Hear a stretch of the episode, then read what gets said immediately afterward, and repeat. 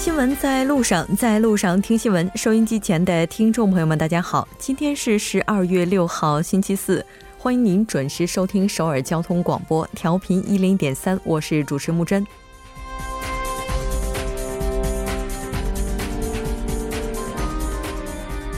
占韩国总体企业规模不到1%的大企业， 2017年 营业利润达到了总数的61.0%， 这和2016年 相比高出了 5.3个百分点。 那这也意味着企业间的两极分化进一步加剧。 政府的上调最低时薪、缩短工作时间， 再到光州行就业便利店新规、 首尔支付等等， 已经推进的和即将出台的这些政策， 究竟又能给现状带来多少的改变呢？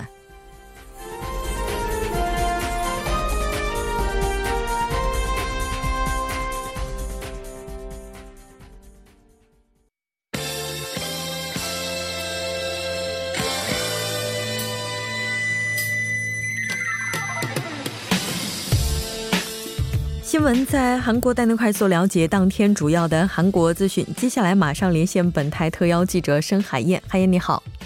主播好，各位听众好， 非常高兴和您一起来了解今天韩国方面的主要资讯。 那我们先来看一下今天的第一条消息。 好的，第一条消息是有关李洛渊称金正恩回访时间尚不明朗的相关消息。 是的，没错，应该说在近日来的话，各方的猜测也是接连不断的。 那我们来看一下这个韩国官方现在的最新相关报道。 好的，那韩国国务总理李洛渊呢， 5号在这个与跑口记者座谈时表示呢， 就北韩国务委员长金正恩回访首尔这个时间呢，没有感知到任何一方的信号。 李洛渊表示呢， 原本呢就没有就这个具体时间达成协议， 只是提到了呢尽可能在年内回访。 9月平壤共同宣言中提到呢， 金正恩国务委员长呢受文在寅总统的邀请， 将于近日访问首尔。 李洛渊称呢是履行上述内容还是怎样呢， 尚不可知。 那哪一方的手中呢都没有能够做出答复的这样的一个资料。 那另外呢，当被问及 这个韩国是否已经做好了准备， 只要北韩做出决定呢， 就能够随时可以迎接时呢， 李洛渊称呢用假设来谈论问题呢很奇怪， 因此呢没有做出具体的答复。 是的，没错，那应该说这也是韩国国务总理李洛渊对于近来外界的一些猜测做出的正面回应了。 那我们也来看一下目前韩国国民对于接下来金正恩可能会访韩的这个行程是怎样的态度。 韩国这个有一家民调机构叫做 Real Meter， 那这个机构呢， 于6号 发布的一项这个调查结果显示呢， 60%的韩国人呢 欢迎北韩国务委员会委员长金正恩访韩。Real Meter 呢， 针对 500名成年人 进行了这项调查， 那有 61.3% 的受访者认为呢， 金正恩访韩呢是有助于南北韩和解并推动韩半岛实现和平的。 那在这个所有地区和年龄层当中呢， 欢迎金正恩访韩的人数呢整体还是占优势的， 但是在这个自由韩国党和正未来党等保守在野党的支持人群， 以及这个保守人群当中呢， 回答反对的人呢则更多。 从这个各地区来看呢， 光州和全罗道回答欢迎的人呢 占比高达 79.7%， 大田中清道和世宗地区呢， 该比重为 70.3%， 京畿道和仁川呢为 59%， 首尔呢为 58.7%， 釜山蔚山和庆尚南道呢为 55.1%， 大邱和庆尚北道呢为 49.4%。 那么从这个各年龄层来看呢， 40到49岁这个年龄段呢， 回答欢迎的呢占比高达 73.6%， 30到39岁的呢， 该比重为 65.9%， 那么 20到29岁呢为 61%， 50到59岁呢为 59.9%， 那么 60岁以上的呢为 50%。 应该说从整体上来看的话， 半数以上的韩国国民是对金正恩访韩持欢迎态度的。 那这条了解到这儿， 我们再来关注一下今年韩国 10月份国际收支经常项目的相关报道内容。 好的，那韩国央行呢 6号 发布的这个初步核实数据显示呢， 2018年 10月份 韩国国际收支经常项目呢 顺差规模为 91.9亿美元， 经常项目呢， 自2012年 3月份 以来呢， 连续 80个月 保持顺差。 那这个数据显示呢， 韩国 10月份 货物贸易的收支呢 顺差为 110亿美元。 是的，那我们来看一下具体的这个情况是怎么样的。具体来看呢，出口呢同比增加了 28.8%， 为572.4亿美元，创下了历史的一个新高。进口呢同比增加 29%， 为462.4亿美元。服务项目呢出现这个 22.2 亿美元的一个逆差，旅游收支呢为 15.4 亿美元，旅游项目的逆差呢为 9.5 亿美元。另外呢，这个金融账户净资产呢增加了 105.9 亿美元，韩国人对外投资呢增加 43.2 亿美元。外国人对韩投资呢增加了 9.6 亿美元，此外呢，韩国人对海外证券市场的投资呢增加了 26.7 亿美元，外国人对这个韩国证券市场的投资呢减少了 40.8 亿美元，金融衍生产品呢增加了 7.7 亿美元，储备资产呢增加了 21.6 亿美元。主播，也就是说到目前为止的话，像石油机械类的话是再创历史新高，那当然我们也看到旅游行业的话也是呈现了恢复之势，具体的情况来看一下。好的，那央行方面分析指出呢，是得益于这个石油和机械类产品的出口增长呢，10月出口的这个增长呢创下了历史最高的一个记录。那么随着中国和日本游客的增加呢，旅游收入呢也创下了29个月来的一个新高，旅游项目逆差呢也实现了23个月以来的新低。但是受这个中美贸易纠纷以及全球股市疲软的影响呢，外国人对韩证券的这个投资呢连续2个月是呈现减少的趋势。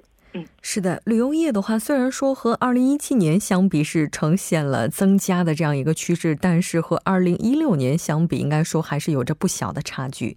那这条关注到这儿，接下来我们来看一下韩国企业间的两极分化现象。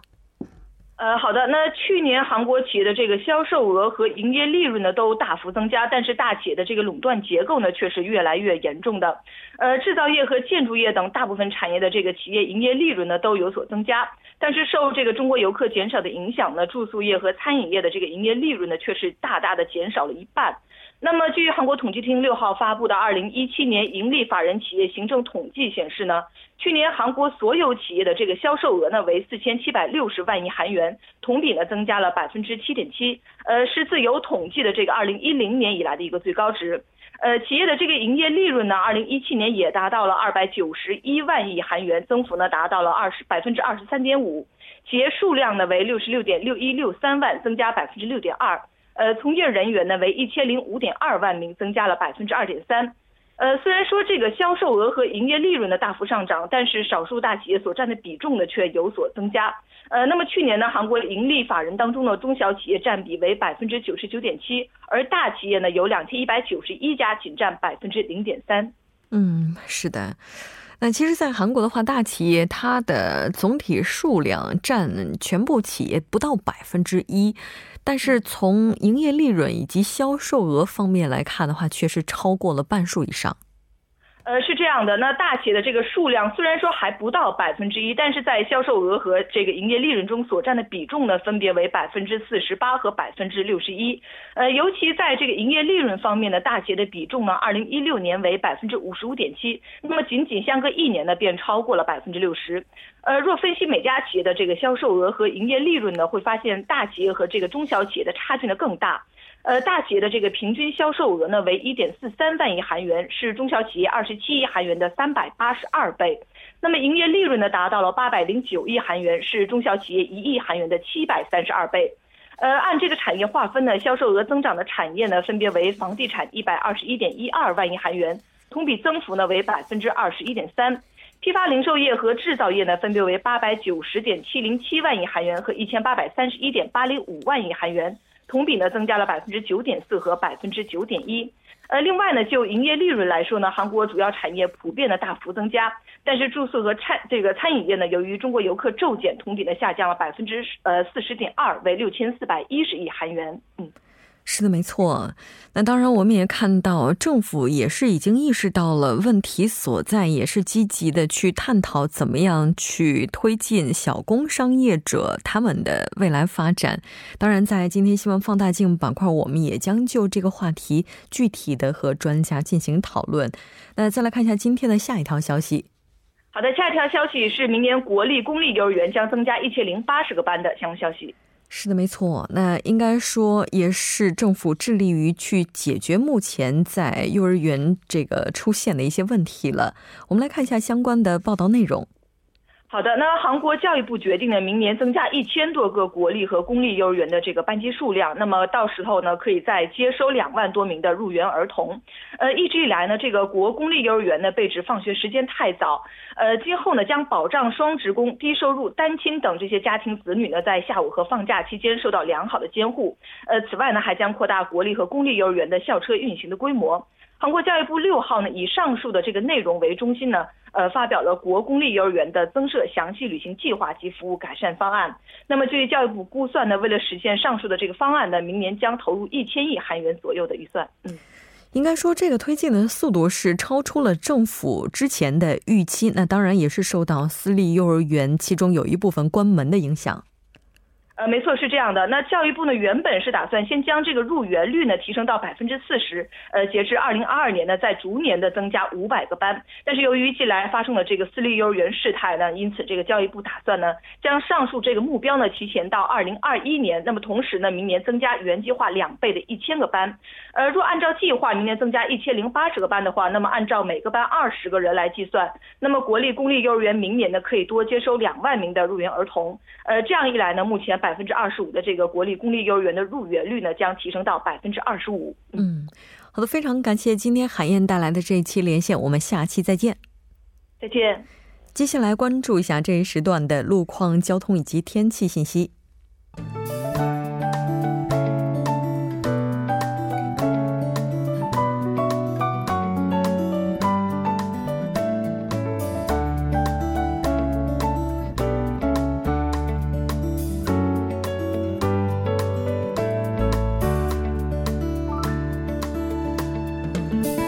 大家晚上好，今天是星期四，这里是由楚源为大家带来的道路和天气信息。现在是晚间6点12分，让我们来关注一下这一时段的路况信息。在内部循环路圣水大桥方向城山高速入口至红之门隧道路段，由于晚高峰的关系，道路拥堵。相反方向越谷高速入口至吉英高速入口、真林隧道至红之门隧道路段，由于车流增加，拥堵严重。城山高速入口由于进出的车辆过多，导致该路段的下行车道拥堵严重。接下来是在江边北路九里方向兰芝进出口至杨花大桥、马浦大桥至东湖大桥路段，由于车流增加，道路拥堵。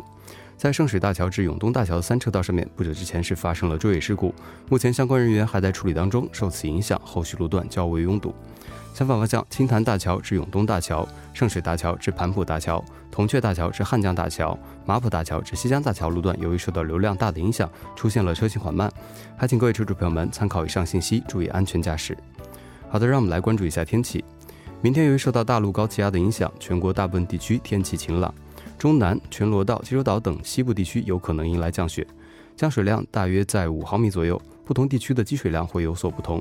越接近西海岸的地区积雪量会比较严重。今天晚上由于西北风冷空气的流入关系，首尔圈将进入到零下的状态，受强风的影响，体感温度低，还请各位听众朋友们注意添衣保暖，小心感冒。来关注一下首尔市的天气情况。今天晚间至明天凌晨晴，最低气温零下9度。明天白天局部多云，最高气温零下4度。好的，以上就是这一时段的道路和天气信息，我们稍后再见。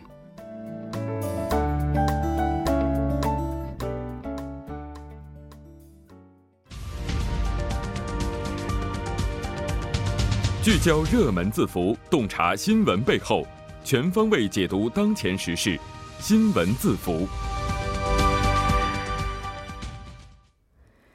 好的，欢迎回来，聚焦热门字符，解读新闻背后。接下来马上请出栏目嘉宾音乐。音乐你好。你好主播，大家晚上好。非常高兴和您一起来了解今天的新闻字符。那今天您带来的是什么呢？对，今天我们跟大家聊一聊中国资本带来的矛盾心理。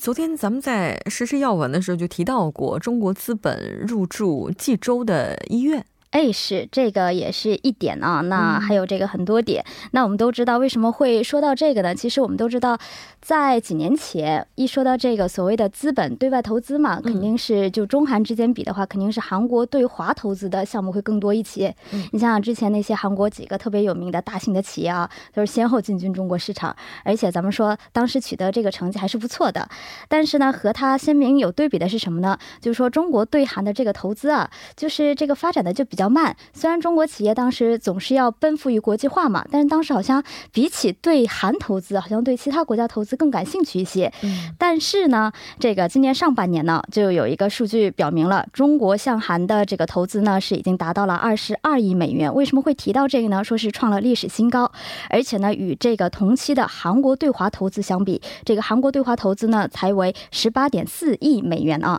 也就是说，这个从我们投资额的总额来看的话，现在中国是超过韩国的，就是说中国对韩投资的这个总额，当然它这个只是以半年为标准，不是说一整个年，但是呢，就是说中国对韩的投资呢超过韩国对华的投资呢，这次是第一次，所以呢，我们都对第一次都比较敏感嘛，咱就有必要说到了。但是好像提到这个中国资本的话，大家印象比较深的应该还是在房产这块吧。哎，对，那刚刚主播，对，刚刚主播也提到了，是有在济州不是有这个医院嘛？在这个医院之前，我们提到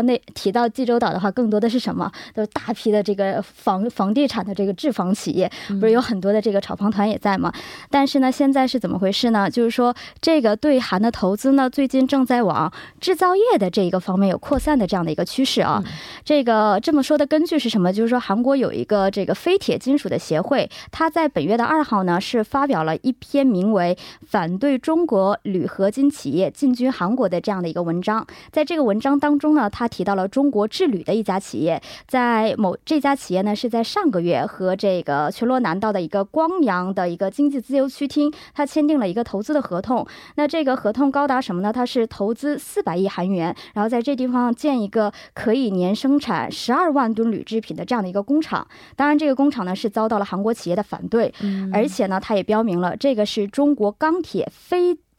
铁金属的企业呢首次进军到韩国，而且它有第二次的这个投资的计划。那遭到这个就是提出这个反对意见的一个韩国某钢铁企业的相关人士，他是认为现在中国呢它是正在瞄准一些这个跟制造业的基础材料，比如说钢铁呀，还有这些金属有关的这一方面，所以他是表示强烈的反对了。昨天咱们在提到这个时事要闻的时候啊，说中国资本进入韩国的医疗产业，目前这个热度也是非常高，因为争议很大。对，因为争议很大。为什么说这个争议很大呢？因为他建的这个医院呢，说是只是针对外国人去开放，也就是说在韩国的这些我们有4大保险的，我们也是不能享用的在那边。当然这个济州岛这边他的意思就是说，他之所以引入这个中国这边的资本呢，无非是想响应国家刺激经济政策的这样的一个行动，也是说可以促进这个岛的这个观光产业发展的一个机会嘛。但是呢，就是说当地的人他就很反对了，认为这样的话他就会破坏这个医疗的公共性，因为毕竟是个医院嘛。虽然说你建的这个医院呢和我们国内的患者，韩国国内的患者没有关系，但你想想这个以后外国的患者他们持续的要支付相对高昂的医疗费用，是不是就会一定程度上会影响未来今后韩国国内医疗费的上涨？这样的话就极大的损害了医院公共性的这样的一层意思。所以目前来说，这个争议确实是不小的。民间有民间的看法，政府有政府的初衷，所以现在应该说还是很难去达成一个一致的。对中国来讲啊，就是说韩国就它比较吸引人的投资点是什么呢？对，是这样，因为像刚刚我们提到的这个包括制造业也好，其实就是说把这个韩国当做了一个生产基地。我们当时就是说讲到韩国的话，韩国因为国土面积小嘛，所以它很大的程度上是需要跟别的国家做贸易的，所以也就导致了韩国它跟很多的国家都有这个自由贸易的协定，也就 FTA 嘛。我们都知道这个韩美的 FTA， 然后包括跟欧洲有，那包括跟中国也是有。那这样的话中国在这边生产了，我们的产品当出口的时候，我们就会面临的一个什么？我们可以避免关税，对不对？这样的话就是说我们的贸易壁垒它就低了，我们就更有利于我们这个更有利于就是说中国企业的，对。那除了刚刚提到的这一家以外呢，我们还了解到刚刚我们不提到一个在这个全南光阳他们去做这个铝合金的相关的制造商嘛，制造企业。那除了这个以外呢，还有一个奶粉的生产企业。那这个奶粉的生产企业呢，后来了解到也是由中国的一家企业100%出资成立的，而且在2016年呢，在这边已经达到了年产2000吨规模的这样的一个奶粉的工厂啊。它的原料呢就是欧洲这个澳大利亚进口，然后呢再出口到中国和俄罗斯，利用的就是说韩国和欧洲有它相关的一个 这个自由贸易协定，这样的话就是低于中国的价格可以进口到原料。当然了，除了这个以外，我们都知道韩国也是积极向东南亚这个地方去进行这个市场开拓的，那借助的也是韩流这样的一个风，那您想想我们在韩国生产，我们就可以把这个 标准，把标签可以打造成一个Made in Korea，对不对？这个韩国制造的这样一个标签，重新包装，对，重新包装一下，也可以借势这个韩流的势头啊，可以说吸引这些东南亚的客户去选购我们相应的产品。其实说白了就是一种市场营销的一个手段。哎，这也其实对于中国的企业来讲，应该是非常好的一种进军其他市场的方式。 但我们看到就是中国企业的话就不仅仅是咱们提到的这些方面啊，包括韩国此前的优势产业像半导体，中国资本也开始进入。 对，是这个也了解到说是有一个产业用的这个机器人，它是在今年6月呢 是1000多亿的韩元收购了一个韩国的一家这个半导体，这个半导体呢说是在这个韩国的精密控制技术啊，包括显示器这一个领域呢是韩国国内的第一大企业，是有这样的一个说道的。嗯，是的，但是不管怎么样，你像中国资本进入韩国的话，从客观上来讲它确实是能够促进经济的发展，并且创造更多的就业岗位，那现在这个矛盾心理 到底有是什么呢？对，因为我们可以看到在韩国这边呢，它的反应是非常复杂，对这个中国资本流入到韩国这一件事情，像刚刚主播提到了，它对于创造就业岗位的话确实是一件好事，但是也有的观点它就不这么认为了，它会觉得这是培养一个中国的竞争企业，是不是有这样的一个，而且还会担心这个是不是技术泄露啊，它对这一个点呢，这个记者也很有意思啊，他是采用了04年的这个中国上海汽车收购的这个事情为例啊，当时我看了一下这个时间段，04年，当时我还是个小朋友，现在已经是18年了。 因为我有这个个人工作的一些经验，其实也走访了很多中国工厂和航空工厂，其实我说从技术上的话，中韩两国之间的差距真的不是那么的明显了，差在哪儿呢？可能更多是服务啊，包括这个品牌价值的这个理念上面，所以比起担心韩国的技术被人怎么样偷窃，我是愿意大家更公开开放一点，我们去创造一些更多的新的这些这样的一个效果。因为对于韩国来讲的话，竞争对手不仅仅有中国，还有来自全世界的国家啊，非常感谢尹月，我们下期再见。 好的，我们下期再见。接下来为您带来今天的他说。 新闻在路上，在路上听新闻，您的点赞您的回馈是对我们最大的鼓励与支持。参与节目您可以发送短信到井号1013， 每条短信会收取您50韩元的通信费用。 另外您也可以登录 TBS 官网 www.tbs.sover.kr 给我们留言。 当然在微信上搜索 TBS 互动， 或者在 Instagram 搜索 TBS CNews 也可以参与互动。 新闻在路上，期待您的参与。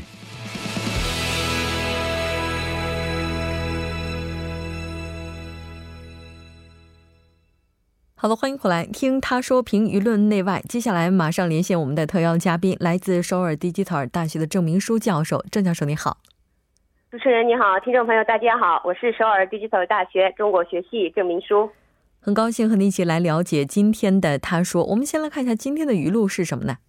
好的，택배 연대 소속 택배 기사는 대리점들과 계약을 맺은 개인 사업자입니다. 택배 연대가 노사 교섭을 한다면 대리점과 해야지 우리와 할 이유가 없습니다. 中文是属于快递协会的快递司机，是和代销店签了合同的个体工商户，快递协会进行劳资交涉，那么要和代销店去做，没有理由和我们进行交涉。那么这句话呢是 CJ 大韩通运有关人士接受中央日报采访时说的话。是的， 这我们看到说韩国现在还是有一些地区啊，它的快递服务依然没有恢复正常的工作，还是在罢工当中。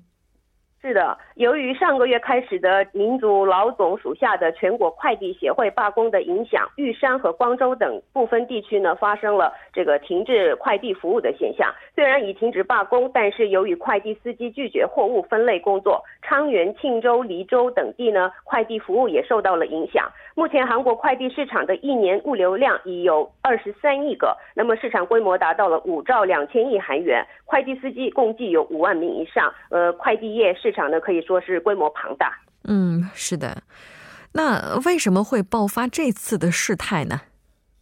出现这种现象的起因呢是10月29日 CJ 大韩通运大田总站发生了一起在做货物分类时工作人员突然死亡的事故。 那么对此次的事故呢， 快递协会向本公司要求道歉， 然后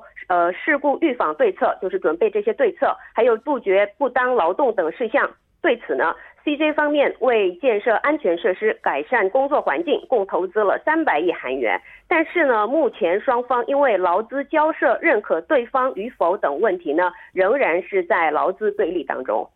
是的，那现在的话 CJ方面的态度怎么样呢？ 快递协会主张 CJ 大韩通运是交涉的当事人应该要出席谈判桌， 但是 CJ 方面有关人士表示， 快递协会所属的快递司机是和代销店签了合同的个体工商户， 所以呢没有理由和他们协商， 所以目前 CJ 方面是拒绝与快递协会协商的立场。 那么快递协会呢对此反驳说， 在现场快递司机虽然受这个代销店的管制， 但是代销商只不过是快递本公司 中小承包企业， 所以我们要和本公司进行协商。 那么快递协会主张 快递司机是在本公司管理之下的劳动者身份。 那么政府方面呢， 政府的雇佣劳动部也认同快递司机是劳动者身份， 不过呢政府对这个交涉有关交涉当事者与否问题呢， 还是采取比较慎重的态度。 也就是说目前的话对于这个罢工的话， 各方都有推诿责任的这样一个嫌疑哈。 有人说出现这样的情况是因为目前韩国的物流系统以及费用相关方面出现了问题。 是的，没错， 劳资对这个快递司机身份引起纠纷的主要原因在于 快递物流系统的结构性问题。 快递物流系统是这样的， 消费者代销店， 然后 半终点站， 然后再到总站， 然后又到半终点站之后又到代销店， 这样的顺序流动。 那么 CJ 快递公司运营半终点站和总站， 代销店由和快递公司签了托运合同的个体工商户来运营， 快递司机呢又和这些代销店签托运合同， 之后呢快递司机被安排到配送区， 把商品送到消费者那里。 那么快递业界分析， 劳资间的纠纷会导致费用的增加， 因为在分类货物方面呢， 快递协会每天做7个小时的免费分类工作， 于是快递协会向 CJ 公司要求补偿。 也就是说目前的话韩国这些快递司机们他们主要是以个人的身份和这些代销商们进行签约，然后再分派这样的一些我们的邮包。